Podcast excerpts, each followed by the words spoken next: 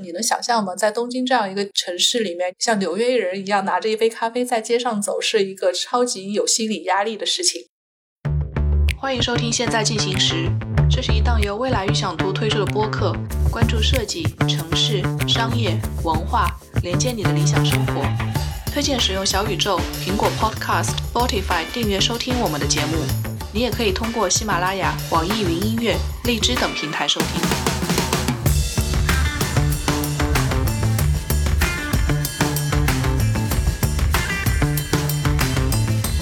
大家好，欢迎收听《现在进行时未来预想图》的播客第七期，我是未来预想图的主编赵慧。我们今天请到的嘉宾呢，是同样在未来预想图担任撰稿人的席梦妮。大家好，我是席梦妮。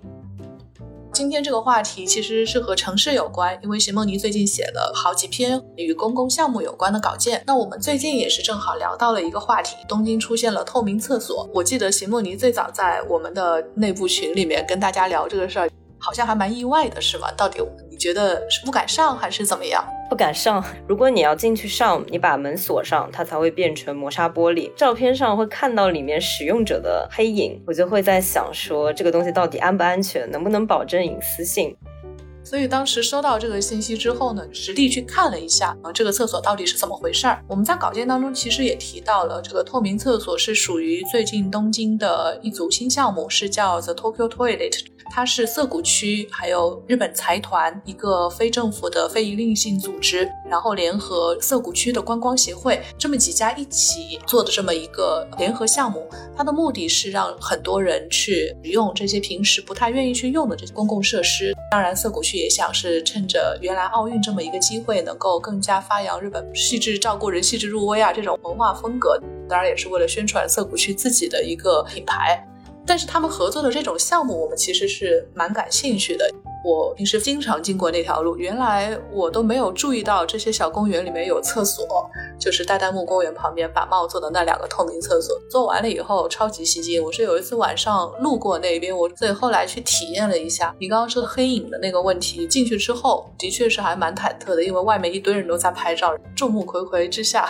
立刻要进去做一件什么好像不能对大家说的事情。但是所有设备在中间还是很安全的，没有任何影子可以显现。等到你出门，把那个开关再一转动，这个时候厕所再重新回到透明状态。其实唯一的让我觉得稍微有一些担心的就是夏天这个太阳非常非常大，你进去以后，整个透明的房间和一个有墙体的房间，你可以相互比较一下，这这个进去以后是有一个什么样的感觉。所以这点我倒是稍微有点质疑。话说回来，厕所的这种方式，尤其是政府和一些公共机构来想办法把这些公共设施给如何运营下去，我更想跟席梦怡聊的是。你在研究这一系列项项目的时候，发现了一些什么？比如说，我们当时在写稿件的时候，就发现啊，这是一个叫 PPP 形式的一个合作方式。像 PPP 的项目的话呢，本身在日本也算是一个呃时间比较久的东西。他当时是学英国，英国在最早一九九二年的时候，往他们的基础建设就 infrastructure 和他们的一些公共事业，比如说医疗。交通就铁路方面的，来引进一些民间的资本，让这些民间企业来参与一些政府的公共事业的运营，或者说是请这些民间的企业来新建这些基础设施，但是由政府来运营。像东京厕所的话，它比较特别的一个地方，我觉得可能是它的非盈利性。就像日本财团，它实际上并不是一个真的财团。嗯，所以 PPT 它本质上就是政府为了解决很多公共设施的运营问题，找民间的资本来共同把这个公共设施给运营维持下去，是可以这么理解吗？对，PPP 它的英文它叫做 Public Private Partnership，Public 就是公共，Private 就私人，Partnership 就是大家联合起来动手做一件事。像这种政府没钱解决，或者政府没有专业能力解决，所以他们会请民间的一些企业过来帮忙。像东京厕所就是个很好的例子啊！你当时去的时候，除了你以外，还有人在用这个厕所吗？有没有真的提高大家使用公共厕所的频率呢？最早先去的一间是板茂的那几间透明厕所嘛，那两间中间相隔五分钟步行路程，都在市区里的小公园。然后小公园是什么意思呢？就是说，在一个街区里面，这个附近的一些人，小朋友啊，或者是想要过来去休息一下的这些人群，去使用这些厕所。就是我最早到东京的时候，因为以前看过一部日剧，叫《池袋西口公园》，然后我还当时去池袋西口，真正以朝圣的心态去寻找这么一个公园。结果就发现超级小，就你目光所及之处建筑物，然后弹射回来，中间所弹射的这么一个小的空间就是池袋西口公园。可是这种小公园在东京是非常常见的，它可能会是一个社区里面的一个区立的小公园，目的也很简单，就是给大家提供一个休憩的场所。在这种钢筋水泥的整个丛林当中，一小块喘息的地方。那现在这些公园的改造啊什么的也都非常多。不过小公园现在能够去。提供的这些功能还是很多商业设施没有办法替代的。你说在这里面有没有人用？我可以百分之百的说，有非常多的人用。里面会有一些很简单的设施，体量就相当于我们正常小区里面的一个运动设备，顶多只有这么一点点东西，一个滑梯或者一个小房子，给小朋友在里面玩一玩就足够了。旁边你说有这么有趣的一些厕所，大家倒是很正常的。在用这些厕所，那晚上之后，大家敢不敢用，那就是另外一回事儿。反正我自己是不敢在晚上到一个公园里面去上这种类型的厕所。可是板帽设计的这样的一个透明厕所，有时候我路过的时候就能看到晚间它的使用率也是可以的。我会认为它是一个成功的构想。那你刚刚像说到，比如说政府他想要通过这种方式让这些项目能够持续的下去，我立刻就能理解他为什么做什么事儿哈。可是我比较想了解，比如这种 PPP 的类型，它是要求合作方一定都是要有一些什么样的身份吗？还是说打开的谁都可以？有一定的要求，包括法律上，他会说你必须要是一个法人，你的专业性肯定会影响你的竞标的结果，但同时你要符合政府对你的期待，要拿出一个他们觉得 OK 的方案。我觉得这个 PPP 的合作它主要分两种，一种就是竞标，然后另外一种政府主动找上门说，我希望你能帮我们做这件事情。但是目前我看到第二种比较少，基本上都是以竞标为主的。可能会因为存在一定争议哈，那像这种点子听起来好像可持续性啊，或者是执行的可能性都还蛮高的。那最早是谁替那些没钱的政府想出了一个比较好的解决方案？一九九二年的英国，当时有一个很倒霉的市长，他叫 John Major。当时伦敦他实际上有在进行一系列城市改造，然后这个人他发现政府并没有那么多钱，所以他就想到说。导入 PPP 这样一个机制，让更多民间的社会资本来参与这样一个公共事业。但是后来他发现，就是银行觉得这个风事情风险很高，就他们不可能单独就直接借钱给这些民间企业，政府就不得不参与，这样就形成了一个机制，叫 Private Finance Initiative，相当于是用私有的金融体系融资。其实我觉得他算是挺倒霉的，但是也有人认为说他做了非常好的事情，因为英国的国民医疗体系它是完全免费医疗的嘛，他们当时非常缺钱，但通过 PFI 收到了大概上亿的英镑来新建新的医院，所以对很多公共事业短时间来看它是有非常好的好处的。结果大概在二零一二年，就首相卡梅伦上台之后，PFI。遭受的质疑达到了最顶峰，这个 John Major 又不得不出来来收拾这些烂摊子。后来英国推出了一个 PF 二吧，就是为了改正原来 PFI 的一些问题。我现在主要还是以英国为例子来聊聊这个事儿。英国有一条地铁线叫做伊丽莎白线，而这条线非常倒霉，都那么倒霉啊！遇到这些事的都倒霉。然后伊丽莎白线它造了十年都没造完，就是每次他们都说是超支了。那每次都一大堆理由，每次都哭穷，每次都让政府再给他们借钱，到最后工期也是一拖再拖，一直听到房产商说这个东西马上就要建成了，房价会是上涨。是你会发现这些事情的风险是不可控的，因为建设的话它是个很长期的项目，像东京厕所的比较小成本，但如果是那种特别大规模的事，比如说铁路没有办法控制风险，如果来一场新冠疫情，这个东西就做不了了。所以说，PF 二号就是给第一个增加了一些风险管理的阀门，是吗？对，银行也希望自己可以尽快的收回贷款，或者说不要有这么高的一负债率。另一方面，提高它的公众的信任度、项目的透明度。因为 PFI 的时候，它是没有要求企业一定要上交一个成本表的，它都是类似于在一个。密室里面进行的。但公众看到你伊丽莎白线造了十年都没有造出来，他们就会想发挥一监督的作用。嗯，那 PPP 和他们是又是怎样一个关系呢？像 PFI 的话，可以把单纯想成跟钱方面关系更大一点。像 PPP 的话，它可能你出力更多一点，你出力，政府雇佣你。去年大概二零一九年十二月份的时候，我有采访东京二不动产的人，他的名字叫马场正尊，他是一个建筑设计师，他做的那些项目就是 PPP 项目，就他们不负责运营，只负责设计。比如说南池袋公园，就他把没什么人会去的一个治安很差的公园。变成了一很多绿地，很多户外设施，然后非常多的咖啡品牌，就大家都愿意在那里待一下午的这样一个公园。他们那种就是 PPP 项目，跟融资没有任何关系。嗯，与其说是政府请他设计，不如说政府委托他多做了一轮改造，这种感觉。那这些经营管理权和最后的这些新的营收是两边一起来收吗？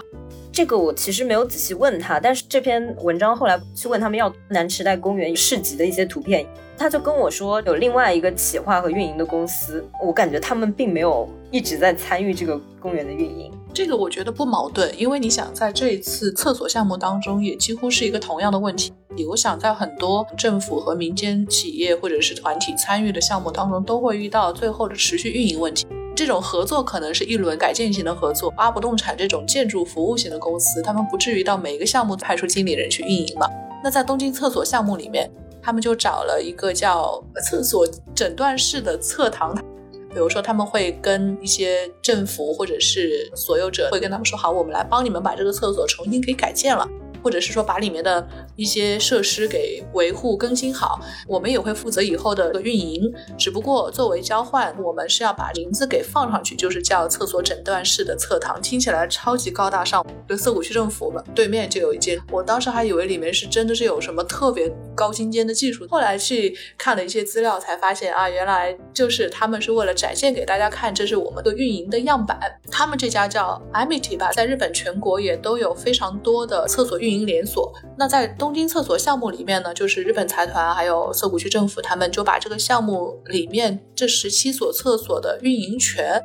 委托他们来管理。那正常的公共厕所可能，比如说每天扫一次，那这家公司他们用专业化的方式去做维护运营的时候，就会时刻盯着这个厕所的设备更新啊，或者是里面的清洁情况，可能改成一天去维护两次。那这种方式是能保证项目能够持续的运作下去。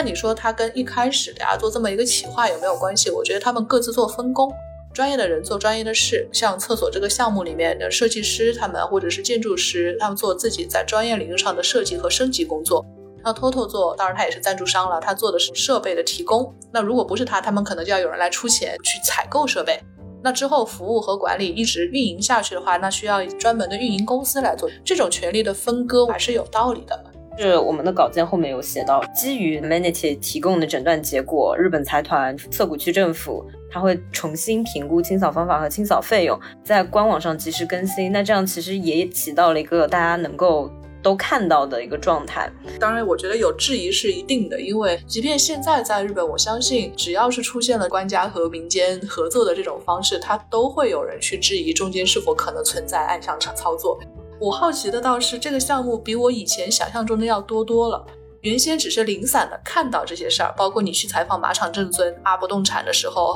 还有之前是我听一个做城市规划的朋友在提到说，哎，最近这个 PPP 相关的项目提的人越来越多了，面慢慢慢慢进入大众视野的感觉。你自己现在在手边操作的这些稿件当中，你都了解到了有哪些比较有代表性的 PPP 的这种模式的案例呀？墨田水族馆，然后还有京都水族馆。这个事情说来话长，简短来讲的话，就是有一家叫做 Olix 不动产的公司，它是一家上市公司，一开始是做各种租赁设备，类似于租房啊，然后租设备，然后他们收租金这样一个形式。九十年代的时候。当时他们做的水族馆并不是墨田或者京都，他们一开始其实都没有直接运营这些水族馆，而是去竞标那个神奈川县政府提出来的水族设施是江之岛水族馆。他们当时的情况就是 PFI，也就是说 Olix 他们要出钱，然后出方案。我不知道江之岛水族馆在日本是不是真的那么有名，但是我在东京逛的时候，就在地铁上呢，经常看到很多就是水族馆的广告。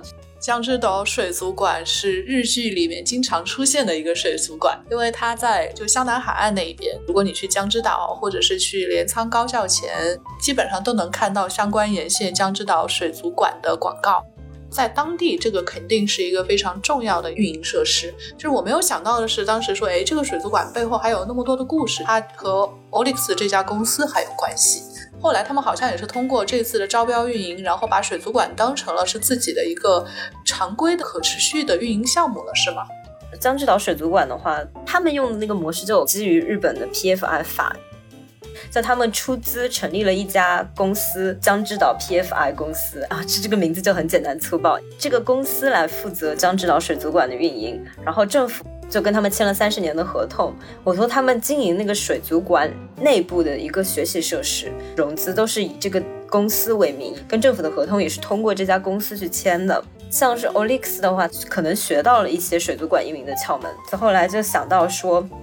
他们想要通过水族馆来建立社群，然后把水族馆融入大家的日常生活。到后面他们才会把水族馆开到了，比如东京的市中心，还有京都的市中心。江之岛水族馆是通过了这么一个方式变得非常成功。那你觉得为什么江之岛的水族馆成功了呢？江之岛水族馆有什么样的特色？呃，设施真的很漂亮。它有一个叫做海月之宙的一个地方，那个宙是宇宙的宙，海月就是水母的意思。它们里面的各种设施啊，就是设计的非常非常好看。我觉得它颜值高，可能是它受欢迎的第一点。第二点就是他在非常积极的。做这样一个外联的活动，就他们经常会跟国外的一些水族馆合作，积极的发挥一些教育还有学术上的作用。包括他内部还有一个专门给天皇一家留的展览间。其实我觉得这就是个很好的一个宣传点，像是动漫圣地这样的企划，他们也做过。觉得江之岛水族馆的一些企划并没有墨田水族馆那么有意思，就不像是在墨田水族馆那样给人感觉那么活泼。Olix 在成功运营神奈川县的这一座江之岛水族馆之后，单独把自己的主管运营业务给独立出来了。墨田水族馆是在东京的天空塔一个群楼的四楼。就是大家可能很难想象，在这么一个空中又是很狭小的一个地方，会有一个水族馆在里面。但是他们就运用了很多自己对水族馆的一些想法，成功的运营出来了。到底有什么成功之处呢？我我看下来是觉得，Olix 他们在运营这些水族馆的时候，和其他地方的水族馆可能不太一样。比如说，很多地方的水族馆会倾向于引入一些珍稀动物，包括它的江之岛水族馆里边，你要说到。有什么珍稀动物倒还真的谈不上，因为这块不是它的一个最强的运营方式，他们最强的就是企划。我们最早在写墨田水族馆的时候，我记得席木尼也是发来了一张图，上面写的是说企鹅之间的这种爱恨情仇，一下被那个给吸引住了。因为墨田水族馆里面他们会有一些特别搞笑的企划，他们会在厕所里面贴一个恋爱指南。教你怎么利用水族馆里面昏暗的气氛、动物们可爱的之处去跟女朋友打交道，然后就非常无聊，但是却很有意思。他们的饲养员虽然是要负责喂养动物，然后负责训练他们，但同时也是记录者，每天都会在 Instagram、YouTube 还有各种地方更新这些动物平时的日常，特别在意捕捉他们的小表情，像是这个刚刚说到的那个企鹅恋爱关系，就比如说什么。跟邻居谈恋爱，或者说明明已经结婚了，但却出轨其他的企鹅，这些事情都是因为他们平时就真的观察到了。他们做这些事情的原因是什么？是正常？你说要给小朋友去挖掘企鹅之间的恋爱关系，好像不符合我们对于一个普通水族馆的认知。他们对课程定位，其实水族馆就谁都可以来。像我们原来去水族馆的话，它可能教育功能比较强，大家去认识认识动物，看看平时就见不到这些动物。但 Olix 的话，他们在官网上面。有专门列出不同的 situation，就会发现 Olix 他比较关注的三种人群。这三个场景呢，分别是和小孩在一起的时候，就约会的时候，夜间的时候，销售他们那些年卡、年票的时候，会有非常明确的这样一个场景的设置。比如说，你下班了没地方去，你来水族馆逛一圈；平时无聊就想一个人就放松一下，你来水族馆逛一圈。那他们的定位其实就很明确：孩子、情侣、上班族。就这些城市里面的这些人，导致他们的客群比一般的水族馆要开阔很多。你会发现，墨田水族馆他们好像在关于企划的这些角度想了很多这些事儿。这个可能是原来如果是一个政府机构做这种公共空间运营的时候，未必能有这么多想法。我们看到的这种政府机构去运营公共空间的时候，到底是因为什么样的问题导致他们没有办法把这些设施很好的给运营下去呢？政府会有一个甲方心态。很多甲方他可能委托一些乙方做事的时候，他们自己也没有想好到底要做些什么，所以这个时候就需要民间的企业去提供一些方案，提供一些专业化的建议。像我之前跟东京二不动产的马场正尊聊，他经营自己的建筑事务所叫 Open A。东京二不动产它其实是类似于一个房屋中介网站，他把这个网站类似于当成媒体来运营，就像写报道一样在写这些房子，同时又可以在这个网上接单，因为你可能会想要改建它。他就跟我聊到说，他在改建这些房子的过程当中，和政府机关开始逐渐有了碰撞。他发现政府机关一般都是独立的部门，都是垂直的。这样一个体系会非非常缺乏部门之间的沟通，和部门之间并不知道彼此的进展或者彼此的想法，然后最后就会产生一些冲突和矛盾。当所以当时马场正尊和我透露说，他们还想做咨询方面的业务，同时他们还在做一些像是实地考察啊、体验项目啊这样的东西，去跟当地被改造的那些地区的居民聊，你们到底想要一个什么样的东西？对于政府，不用再去想说他们到底要做成什么样的，大家才会满意。我其实有关注了他们的 Instagram，我不得不说他们写的是相当的吸引人。如果它成为你自己住的地方，是多有趣的一件事儿。啊，不动产他们的跟我们平时看到的这个普通的中介思路完全不一样，它到底是一种用设计师的和和建筑师的眼光去重新挖掘你身边的这种不同的地产。你对马场正尊当时他们做的这个事儿有什么评价吗？其实我当时和他聊下来，我觉得他是个非常有眼光的商人。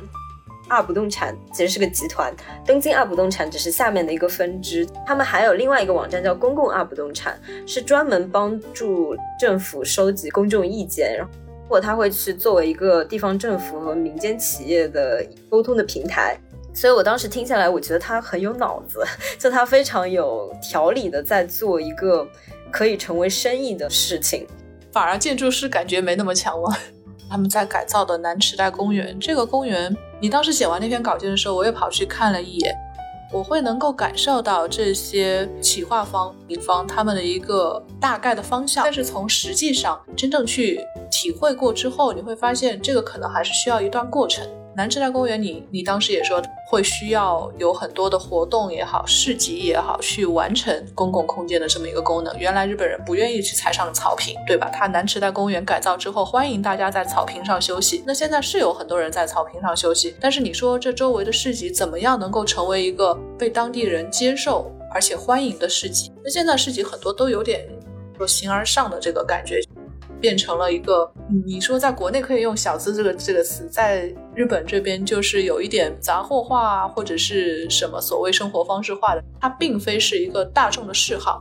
而是一群想要引领某种生活方式的人所想要塑造的一个美好状态。这个就会有一个什么问题？模板化，它的。价格都是固定的，比如说一个盘子放在那边卖，这个是某一个设设计师做的一个什么样的盘子。但是你说真正这种类型的审美和这样的一种趋同化的倾向，它是不是当地的这些人都愿意时常去拜访一个商业形态呢？倒未必。所以说我当时去看的南池袋公园，实际上运作的时候还是比较寂寥的。当时你跟我讲过，说日本是一个其实没有什么特别多公共空间的地方。就我当时其实是有点惊讶的，因为我在写稿子的时候，并没有想到城城市形态可能对 PPT 项目，还有就是对公园形态的一个影响。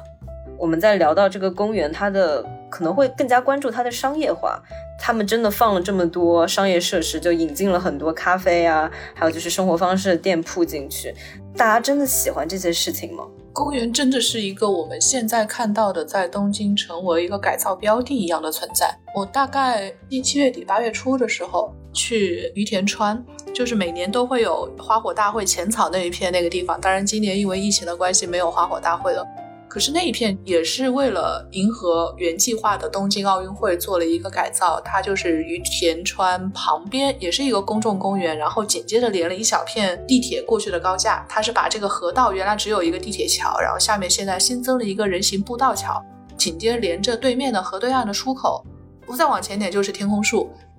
个高架下呢，立刻把像中目黑高架下这种项目给模仿过来了，它就变成了一个综合感的东西。高架下的项目加上公园，成了现在很多人很喜欢的一种开发样式。就好像高高架下下面这个能够变成开发成隔成很多间商铺嘛。呃，宫下公园也是一样，就是在东京涩谷，这个我们也会有一篇稿件去聊这个相关的开发的事儿。它就是涩谷区政府本身的一个区立的公园，和三井不动产，就是日本的一个房地产公司一起合作，现在开发出来，等于是一个四层的，有点纽约高线公园的那个感觉，Highline Park，顶层就会就四楼的地方是一个开放的空间，就会变成了一个城市公园，每天晚上能开到十一点钟，楼顶的草坪是免费的，还有一家星巴克。但是这个公园就给了三井之后呢，就会变成一有酒店、商业设设施有三层，还有停车场，这么结合起来的一个综合的设施，它应该也算是一个 PPP 的这样的一个项目。涩谷的区政府和三井不动产的一个合作吧，因为实际上改造还有运营，大家都委托给三井了，但是。我在听到这个是付费的时候，其实我是有点生气的。就还有它三层的商业设施这个东西的时候，我觉得它听起来不像是一个公园，它是一个楼顶有草坪的购物中心。对，是有这个感觉。那他为什么还有脸说自己是公园？其实中间是有一个过渡的。三井街这个宫下公园之前，它是给了耐克。耐克在做这一次改造的时候，当时这些设施就已经是付费的了。宫下公园一早就是一个高架上的公园的这种概念。耐克最早来做改造的时候，他当然是想把这个设施给给弄起来。可是那个公园最高使用率的是什么呢？就是滑板，就是在宫下公园前前后后那一片空地，它的地面非常适合滑板。用了一种类似于大理石的那样的一个结构，整个的那条明治大道，以前到了晚上的时候，不是一条人流量那么大的路，但是整个涩谷的人流是分散在涩谷靠中心街这一片，就是靠商业区里面一大堆店铺、餐厅的这条路里面。到呃 Hikari 这种商铺建好之后呢，人又往商场里面再引，再往前就是表参道和元素这一块会有很多人。你真的说明治大道，大家只是把这条路当成是一个从元素到涩谷的一个中间的通道，路上晚上又很暗，就有很多流浪汉在那边去安家，又是一个公园，这种没有人什么人管，就是政府你赶他也赶不走，他要在那儿你也没办法。滑板少年们在城市里面其实是蛮。不被待见的一个小群体，就是这个这个爱好本身，它是需要有一定的高低起伏的那些硬件设施吧。所以你会看到玩滑板的这些人，要么是在很大的一片空地，要么就是在一些小公园的门口，这样他能够不影响行人通行，他还能够自己在那边嗨。对他们，其实有时候也也觉得他们蛮可怜的。那宫下公园旁边一直在原来没有改造的时候，里面就是有人可以进去去玩，这个付费到。没有那么贵了，对于普通的这种公园设施使用来说，因为你要是看到它这个滑板型公园是什么样，它是有一些水泥台座，这个东西如果你要到公共设施上去玩的时候，它对公共设施是有损坏的。比如说你要在花坛上去卡卡位去蹭它，然后去来回的颠，你那个花坛可能承受不了那么多来回的这种摩擦。现在呢，就是宫下公园，你放到楼顶上那一块还是要付费的，价格好像是几百日元吧，两个小时。那对于涩谷区民，好像还是有一个半价。日本人。对于这个消费类的换算，就相当于喝个四五瓶矿泉水，相对来说，这个价格就是比较合理的，你就不用去影响周围的居民。那一片又有了一定的商业开发。虽然大家对于公园本身的这种结构和样貌有争议，但是这个形态是一个延续性的形态。因为你想啊，在涩谷这么一个地区里面，再想插进来一个商场，已经非常非常不容易了。前一段时间开业的 Scramble，它已经是一个很很高体量的，大概。在涩谷已经算是一个高点，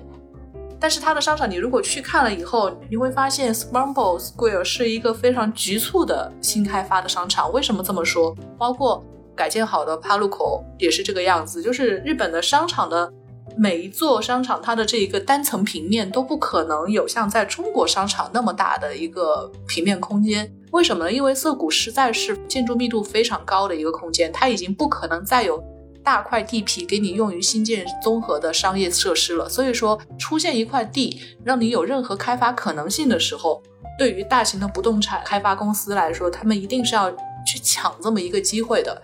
他们会不会觉得？屋顶的那些滑板少年会影响他们整个商业设施的气质，因为实际上像涩谷那块地方哦，它嗯就奢侈品啊，还有一些嗯高价的东西，其实还是蛮多的，就它不完全是一个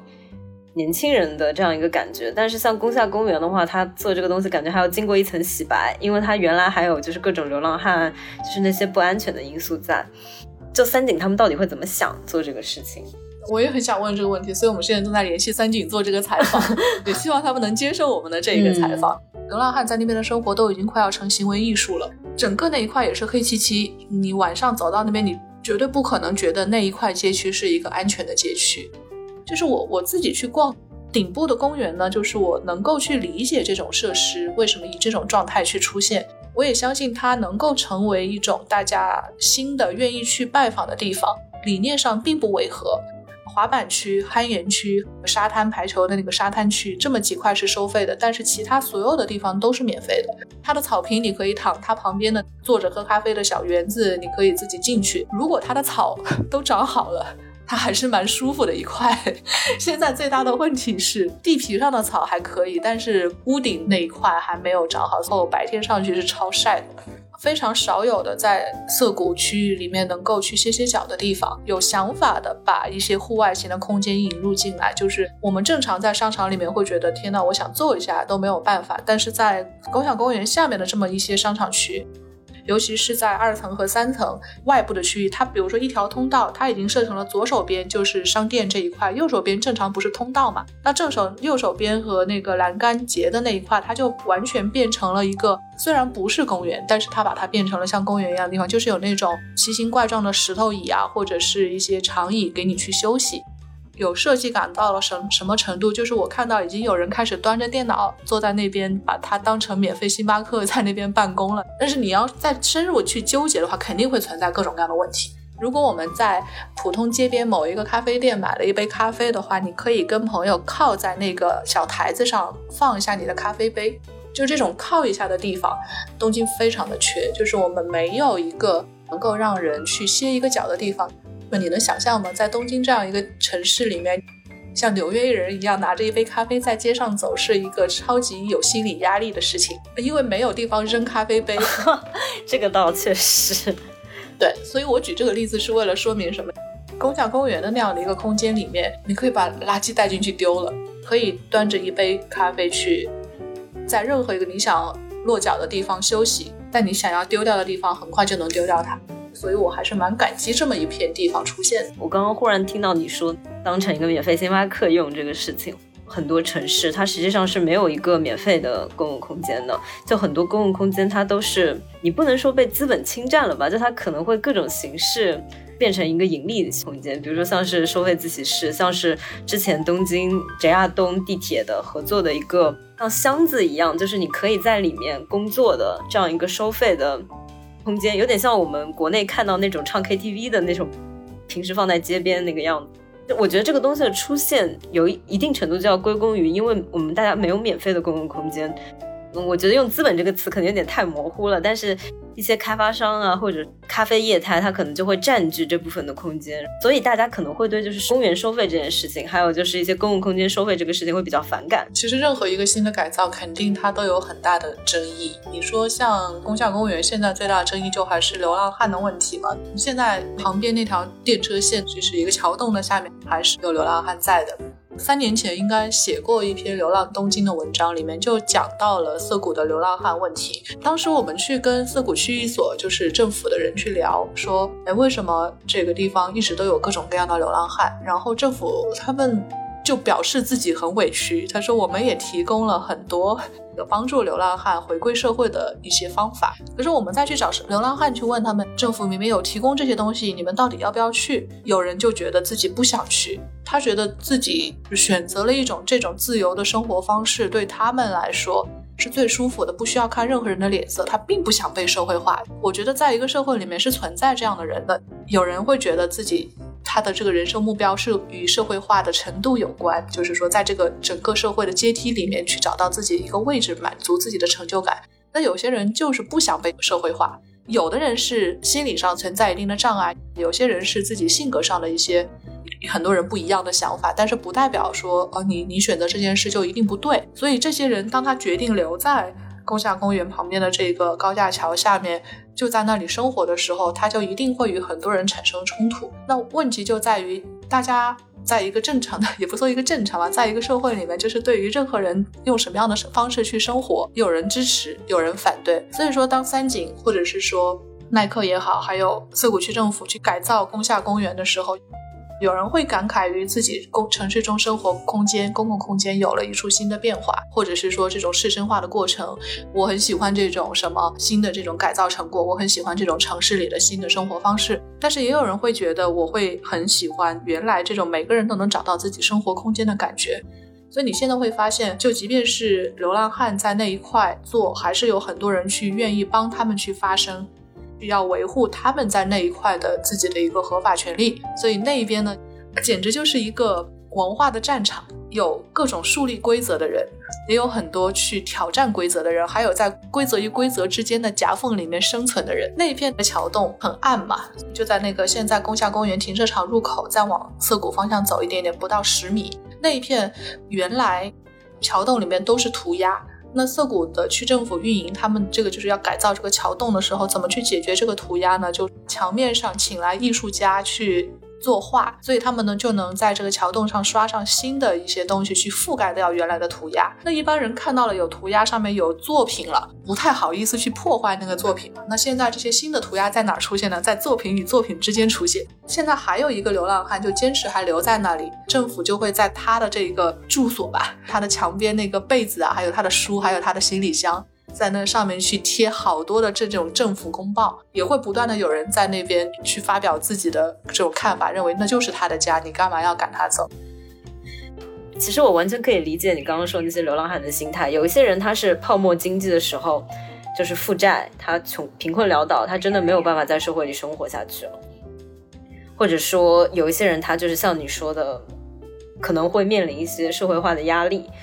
毕竟你在一个社会里的话，你肯定要关注别人的想法，然后要跟别人一起合作。对一些人来说，这可能是比较难的事情。但是我当时听到的时候，我可能会想说，那宫下公园在改造的时候，有没有对这些人想出一些办法？就这个事情，可能不光是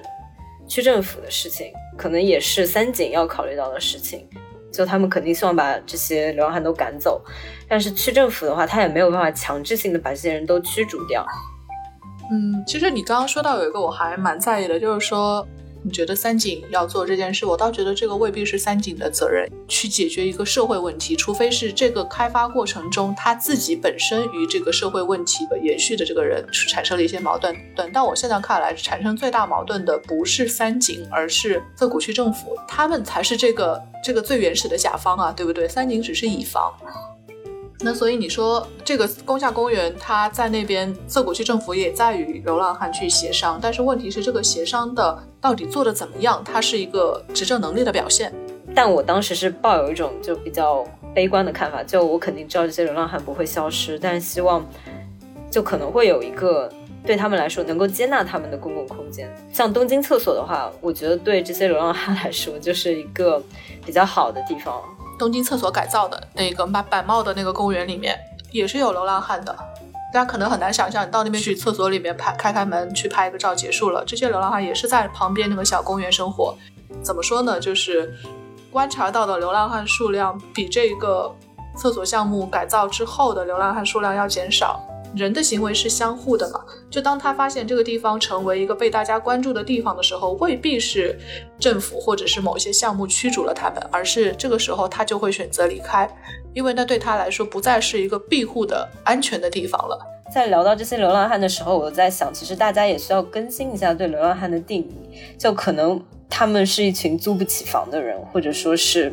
并不单纯是为了自由的生活方式，就因为这些地方并没有保障性的住房，或者说他们自己本身的收入不足以撑就是租金，所以他们就只能到外面生活。在看到像东京厕所这么大家关注的一个项目，这么光鲜亮丽的一个项目的时候，他们会自动的离开，就并不想被关注。嗯，我更愿意有用一个相对客观的态度去看这件事。我不排除大家会同情也好，或者是感慨很多很多的东西。但是我既不是一个市生化的推崇者，我也不是一个纯粹的对流浪汉纯粹生活方式这个认同感的一个鼓吹者。我居于这个中间地带，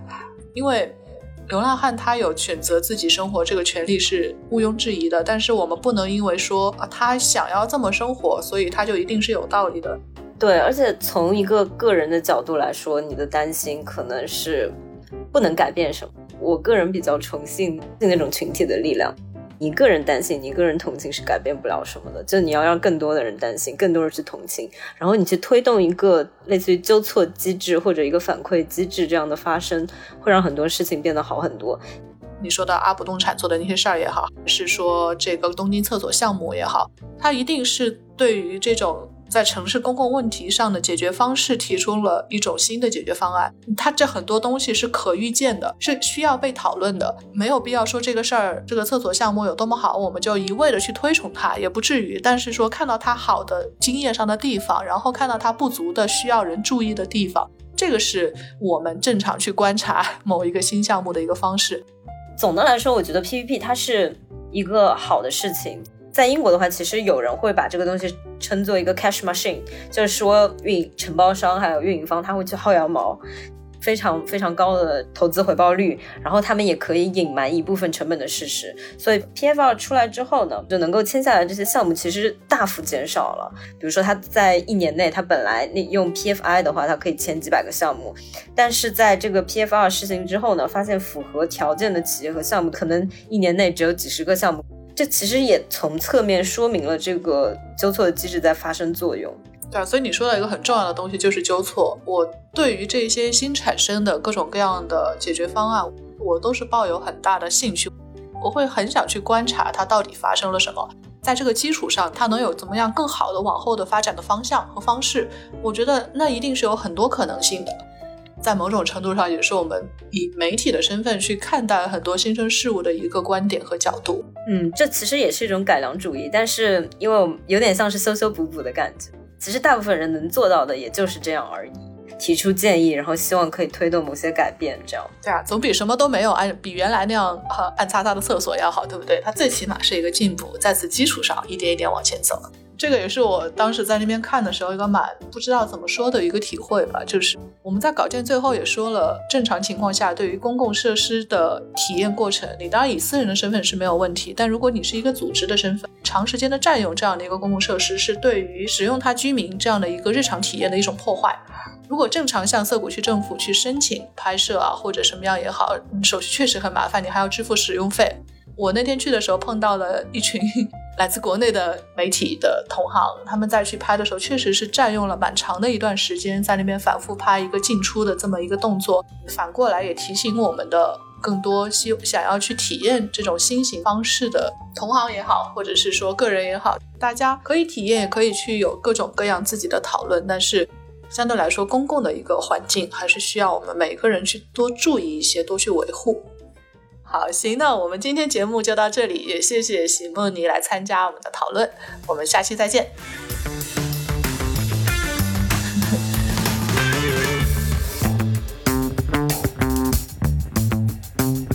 本期现在进行时就到这里，谢谢你的收听。你可以在小宇宙、苹果 Podcast、Spotify、喜马拉雅、网易云音乐、荔枝等平台持续订阅我们的节目。我们下期见。Mm-hmm.